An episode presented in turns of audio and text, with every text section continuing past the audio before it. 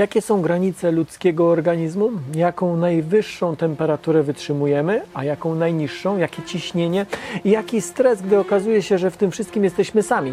O tym właśnie będzie dzisiejszy odcinek.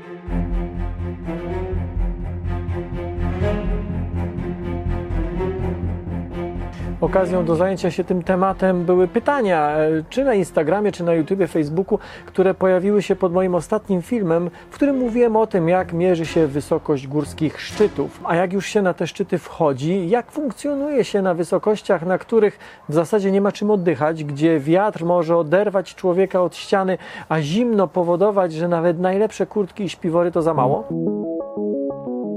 Gdy spojrzy się na zdjęcia członków brytyjskiej wyprawy na szczyt Mount Everest z 1924 roku, to można się autentycznie przerazić. Oni tam wchodzili w tweedowych marynarkach, e, flanelowych koszulach, wełnianej bieliźnie czy skórzanych półbutach. Bohaterowie z czasów złotej ery polskiego himalaizmu kilkadziesiąt lat później byli już lepiej wyposażeni, ale ich ubiór czy akcesoria to wciąż często efekt własnych projektów, wielkiej fantazji i pomysłowości. Na przykład buty na warstwie korka, czy spodnie z sukna wełnianego, czy okulary spawalnicze, mm, albo ciężkie radio, e, wypożyczone od GoPru. Współcześnie Himalaiści dysponują o wiele lepszym sprzętem, od najnowszych kombinezonów wypełnionych specjalnym gęsim puchem i pokrytych wytrzymałymi tkaninami o specjalnych właściwościach, e, po ocieplacze w butach czy pracujące elastyczne liny, wytrzymałe raki e, czy czekany albo urządzenia do nawigacji łączności takie malutkie, że nawet trudno je zważyć w ręce, czy mikrofony przypięte do kołnierza i telefony satelitarne. E, najprościej rzecz ujmując, wysokie góry to nie jest najlepsze miejsce do życia dla ludzi, a im wyżej się wchodzi, tym bardziej karkołomne staje się to wyzwanie. Największym wrogiem na tak dużych wysokościach jest brak tlenu. Wraz ze wzrostem wysokości spada ciśnienie, cząsteczki powietrza są coraz bardziej rozrzedzone. Dlatego trudniej nam z tego powietrza, czy w zasadzie z tego tlenu skorzystać i właściwie dotlenić organizm. Jeden oddech na himalajskim szczycie dostarcza nam zaledwie jedną trzecią tego tlenu, czy tej ilości tlenu, którą dostarczyłoby, dostarczyłby ten sam oddech złapany nad poziomem morza. Dlatego też himalajści często korzystają z aparatów i butli tlenowych. E, z takim wspomaganiem odbywa się ponad 95% wejść na przykład na Mount Everest. Co ciekawe, używanie zewnętrznego źródła tlenu to nie jest nowy wynalazek. Butle tlenowe miały ze sobą chociażby Edmund Hillary, gdy w 1953 roku e, zdobywał, skutecznie zdobył szczyt Mount Everest. Nawiasem mówiąc, zdobył szczyt, to była brytyjska wyprawa, e, zdobył szczyt e, w dniu koronacji królowej Elżbiety. Brak dostatecznej ilości tlenu to niestety nie wszystko. W wysokich górach dochodzi problem bardzo niskich temperatur wychładzających organizm. Mocny wiatr tylko pogarsza oczywiście całą tą sytuację. Dodatkowo Himalaiści muszą mierzyć się ze szkodliwym, głównie dla wzroku, promieniowaniem UV, bo im wyżej, tym ochrona atmosfery przed promieniowaniem jest mniejsza. E, co może wydawać się paradoksem, w wysokich górach problemem jest także dostęp do ciekłej wody. Jasne, śniegu jest tam sporo, ale nie jest łatwo w temperaturze minus kilkudziesięciu stopni Celsjusza i przy silnym wietrze przetopić śnieg na płynną wodę. Te ekstremalne warunki mają ogromny wpływ na zdrowie i życie człowieka. Oprócz odmrożeń i ślepoty śnieżnej wspinaczom grozi cała gama chorób wysokościowych. Jedna z nich, czy jedną z nich, bo ich jest wiele, jest ostra choroba górska, której pierwsze oznaki mogą pojawić się na wysokości już 2,5 czy 3000 metrów nad poziomem morza. Objawia się bólem głowy, nudnościami, stanami letargu i e, zaburzenia e, snu, a to dopiero początek, bo kolejne choroby wysokościowe występują co prawda rzadziej, ale ich objawy są dużo gorsze.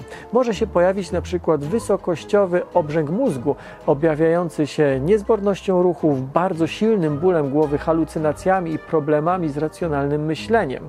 Może się pojawić wysokościowy obrzęk płuc prowadzący do niewydolności oddechowej. Nieleczone w połączeniu z odmrożeniami, ślepotą śnieżną prowadzą, czy mogą prowadzić, często prowadzą do śmierci wspinacza. Czy tym chorobom da się jak jakoś zapobiec? Do pewnego stopnia tak. Po pierwsze aklimatyzacja, po drugie aklimatyzacja, po trzecie i w zasadzie jedyne aklimatyzacja. Ona co prawda nie, nie eliminuje ryzyka występowania chorób wysokościowych, ale je zmniejsza. Stopniowe, powolne pokonywanie wysokości, potem schodzenie w dół, odpoczynek, mm, niżej, potem znowu wejście, to wszystko pozwala przyzwyczaić organizm przede wszystkim do obniżanej ilości tlenu. Aklimatyzacja jest możliwa jednak tylko do wysokości około 5,5 tysiąca metrów nad poziomem morza. Powyżej tej wysokości nasz organizm nie jest w stanie na dłuższą metę przystosować się do warunków, jakie tam panują. Powyżej wysokości 7,5 tysiąca metrów rozciąga się już tak zwana strefa śmierci. Dlatego Himalaiści starają się prowadzić akcje w górach zgodnie z zasadą wchodź wysoko, ale śpi nisko. Z uwagi na całą logistykę wyjazdu i konieczność powolnej aklimatyzacji wyprawa na ośmiotysięcznik przy założeniu sprzyjających warunków pogodowych to dobre kilka tygodni. W przypadku wystąpienia objawów chorób wysokościowych sposobem na przetrwanie jest jak najszybsze schodzenie w dół, nawadnianie organizmu, podawanie leków zmniejszających obrzęk mózgu czy płuc oraz korzystanie z tak zwanego worka hiperbarycznego, który zwiększa ciśnienie wokół chorego, dodatkowo ym, pozwala sztucznie jak gdyby schodzić z nim w dół. Wyższe ciśnienie wokół chorego mm, e, w pewnym sensie oszukuje organizm.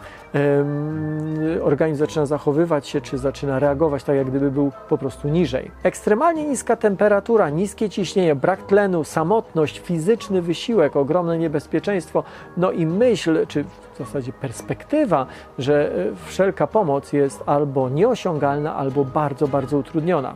Krytycznej sytuacji Himalaista generalnie jest zdany sam na siebie albo na kolegę, z którym zdobywa szczyt. To wszystko doprowadza ludzkie ciało na granicę, a czasami za granicę wytrzymałości i psychicznej, i fizycznej. Wielu za tej granicy nie wraca, choć niektórym oczywiście się udaje. Z jedną z takich osób nagrałem niedawno rozmowę i możecie ją ją, tą rozmowę, jej tej rozmowy posłuchać na podcaście Nauka to Lubię. Okazją do naszej rozmowy był film e, Broad Peak dostępny w serwisie Netflix. Maciej Berbeka. Nauka to lubię. Nie tylko na Facebooku, YouTube. Zapraszam do odwiedzania strony naukatolubię.pl do słuchania podcastu Nauka to lubię.